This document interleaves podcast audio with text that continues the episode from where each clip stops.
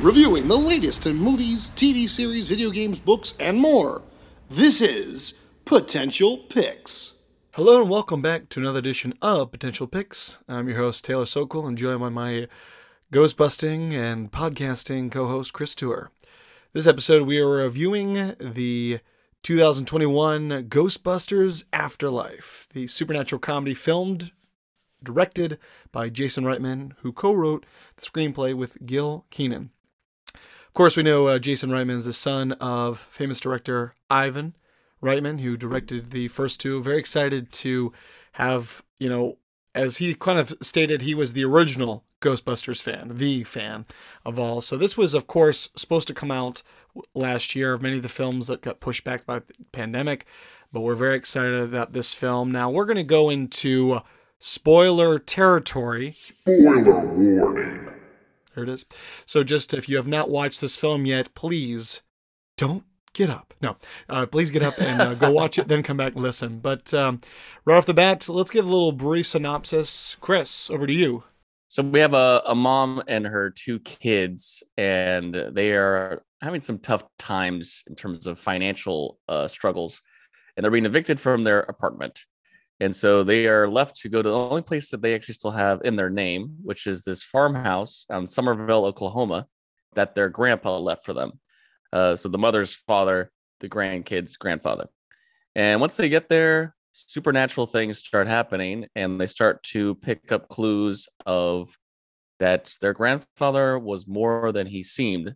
Uh, and the thing is that they didn't really know much about their grandfather because he kind of mysteriously disappeared and didn't really keep in contact. He went to this farmhouse and stayed that way for a long time. So, of course, naturally, it didn't take very long for anyone uh, pre watching this movie to pick up that definitely the grandfather is Egon Spengler.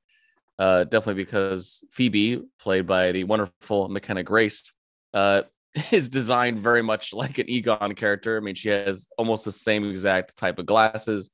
She's definitely the scientist, nerdy one and we're picking up that okay something happened to him and now this is like a nice continuation film of like a new generation picking up the tools to kind of be a new uh gang of ghostbusters to essentially take on the same threat from the first film and i gotta say you know i was excited for this film i think taylor you and i both agree we don't dislike the 2016 Ghostbusters, but it definitely had a different taste to it, a different feel. Nothing nothing regards to the cast, but just it didn't have the feel of the original films that we we love so much. Yeah, it definitely felt like they were wanting to go in a slightly different direction and it was just I just remember being weird that they had they had all three of the surviving Ghostbusters at the time play non-Ghostbuster cameos like Dan Aykroyd was like a taxi driver and uh, Ernie Hudson like owned like the car. Uh, he, was Leslie Jones' like father. So I was just like, you know, it had its moments, and yeah, nothing against the cast because of course those are all comedic, you know, greats in their own mind. But this was exciting to see. Okay, we're gonna have uh, Jason Reitman following his father's footsteps, picking up the pieces, and this is like a what happens 30 years after Ghostbusters 2, you know, and with the new generation. I gotta say, right from the first prologue here, uh, you know, obviously Harold Ramis is no longer with us. He passed uh, back in 2014, but they had some really fantastic stuff in this film to honor him, and they get this great opening action sequence where there's this giant mountain, and we see this truck barreling away from it, and a ghost is following him and it's just like a great it was like a great intense horror sequence in a way of well you got the classic farmhouse. corn you got the cornfield and uh-huh. any, any, yeah. any, horror film uh, worth its salt has a cornfield there's got to be a cornfield in there um, but we're, we're getting the idea that something has attacked him um, you know years later we find out that he died of a heart attack if that is quote unquote true and now we're getting this new generation to come to the house and you know they start discovering you know some of the devices they start discovering some of the traps and we get some great characters in here. Of course, we have Finn Wolfhard uh, as the older brother, Trevor, um, who is no stranger uh, uh, uh, pun intended there, to Stranger Things uh, happening. Um, that's why I'm sure they cast him in this. Uh, Carrie Coon is their mom, playing Callie Spengler. Uh, of course, we have Paul Rudd. He's a he's a substitute teacher, um, but he is a, uh, a teacher of seismology. So like that's like his passion. Uh, although he's kind of working part time. And then we get, I think, what was no doubt for me, and I'm sure for you too, Taylor, one of my favorite characters of this film, and it has to do a lot with that because we we do run a podcast. Logan Kim plays podcast. That's literally his name. He is this classmate of Phoebe who has a podcast. He always has his microphone on the go, and he was just hilarious. Um, he was adorable and he was hilarious. I thought he just brought a lot of fun, fun goofiness to the movie, and like in a way, they each kind of had their own little, somewhat similar nature to the original. You know, Paul Rudd bringing kind of the Venkman attractive vibe, Phoebe being the very smart Spengler one, podcast be more like the heart Ray. You know, they all kind of have their element there. Um, what do you think of these this new cast of characters? You know, before we get to uh the old the OGs coming in to uh save the day, if you will. Mm, I thought it was I thought it was really good. I I agree. Um, uh, McKenna Grace was just great. It was just such a different role for her, and she did play definitely like you know the possible granddaughter of Egon's character. I thought that was really she was really well very dry, very well done with with the jokes and her character, and she is really kind of the, the kind of the lead of this film as we kind of follow her, you know, dealing with. There's a lot of great themes of dealing with being an outsider, feeling you not fit in.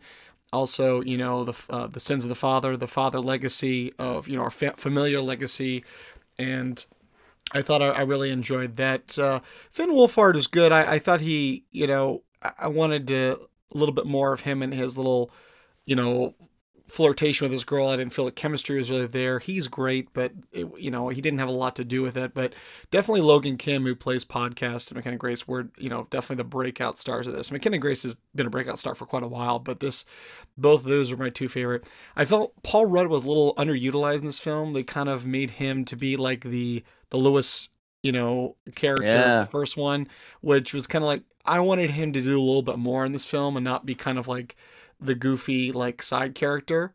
Um, I feel like they used him kind of okay. We're gonna have Paul Rudd in this film. That's gonna like draw people, but like I wanted to see him get the proton pack. I wanted to see him do a little more of that. And Yeah, he didn't know- get to be a Ghostbuster. Yeah, yeah. so, but other than that, it was great. Now, um, this film is definitely uh, fan service. There's a lot of fan service, sometimes to the to the to benefit, and sometimes to the detriment. I thought it was like you know a little, and we have talked about this. This film plot is vi- basically the first film. yeah, it's, it's a rehash, and some of it I I was I was down for. Like I think what was cool is, you know, now we're not in New York City, so we're in this very open, you know, farmland type area. It's a very small. You know, everyone knows everybody, and there's this creepy mystery, you know, giant hill. And as we know from the first film, um, and if you've played the video game, one of the video games, you know, we know about Ivo Shandor and how he had built part of that structure in New York, and that's why that it was a gateway there to Gozer. Well, we have the Shandor mines in this town, so that's the thing is we pick up that Egon moved here because he knew that eventually Gozer would return, these spirits would return. So he kind of was like, I'm going to be the last line of defense and build this giant farmhouse that's actually going to be one giant ghost trap. Uh, you know, it would be able to trap what would be like the hundred hundred times what a trap would do. This one trap, and the thing that was a problem was that we're we're going back to Gozer and yeah, the terror dogs and and you know we have the, the, the kind of cute you know you know not having the Stay Puft man be large but having a bunch of mini ones it's fun fan service but i was really hoping for just like an, a completely original new like ultimate evil and i think the problem too is j.k simmons is in this film as ivo shandor they, they go down this giant mine. It's got this really cool kind of egyptian look to it like you know these great carvings that are very old. And he's in this casket but he's somehow still alive.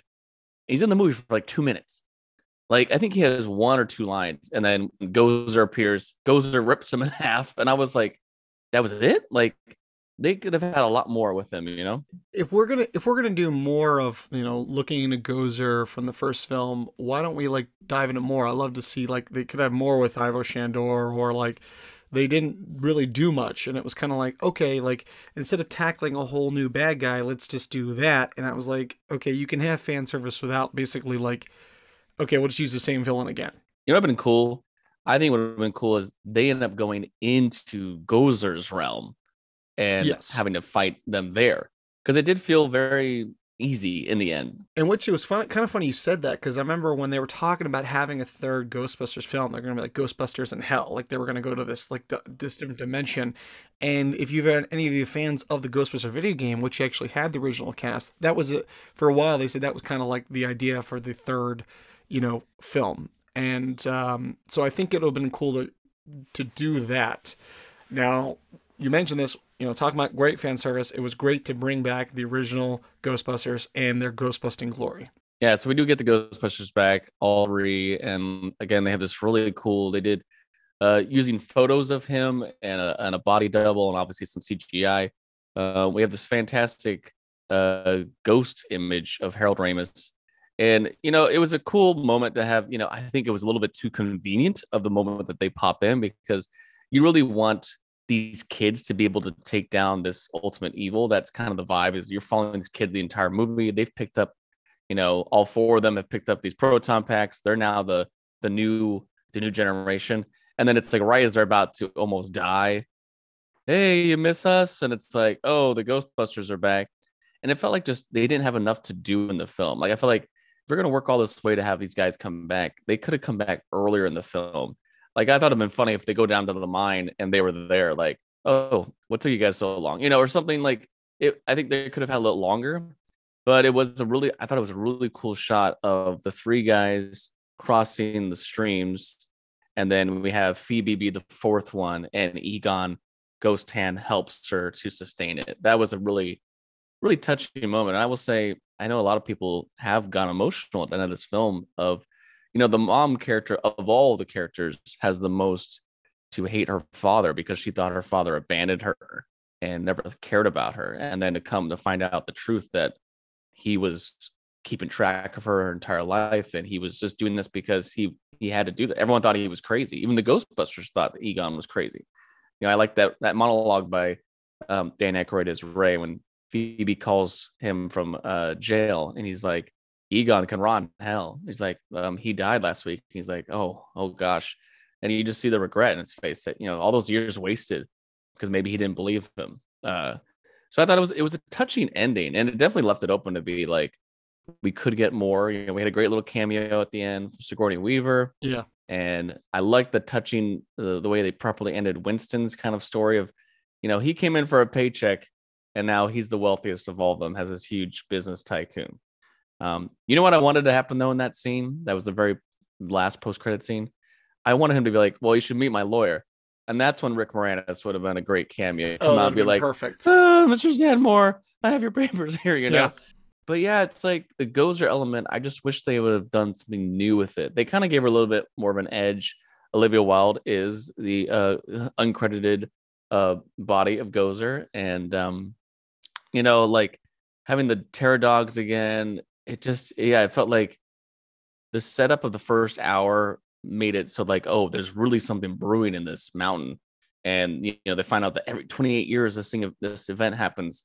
I just wanted more from the ending. I thought the third act was kind of like okay, and it was rushed. Well, and there was not enough for for my for my even like a montage because the, all the Ghostbusters had that like the first one when they're getting the, the the gig together, and then the second one they're back, and like we get Ray Parker Jr. and then they're busting ghosts left and right. There was only one ghost they busted, and then it was like oh, and now you're in jail, and next thing you know, yeah, now we're at the end of it, and now like I wanted them to like like Phoebe to maybe tinker with some items, maybe create some new devices. The car was cool with like the seat. That was a new thing, and I like the um, the gunner seat, yeah. the gunner the gunner seat, the motorized kind of like uh RV version of the trap. All that was cool. And Muncher was a fun like new ghost, you know, like eats all a And bunch of metal. Voiced by Josh Gad. Fun. Josh Gad.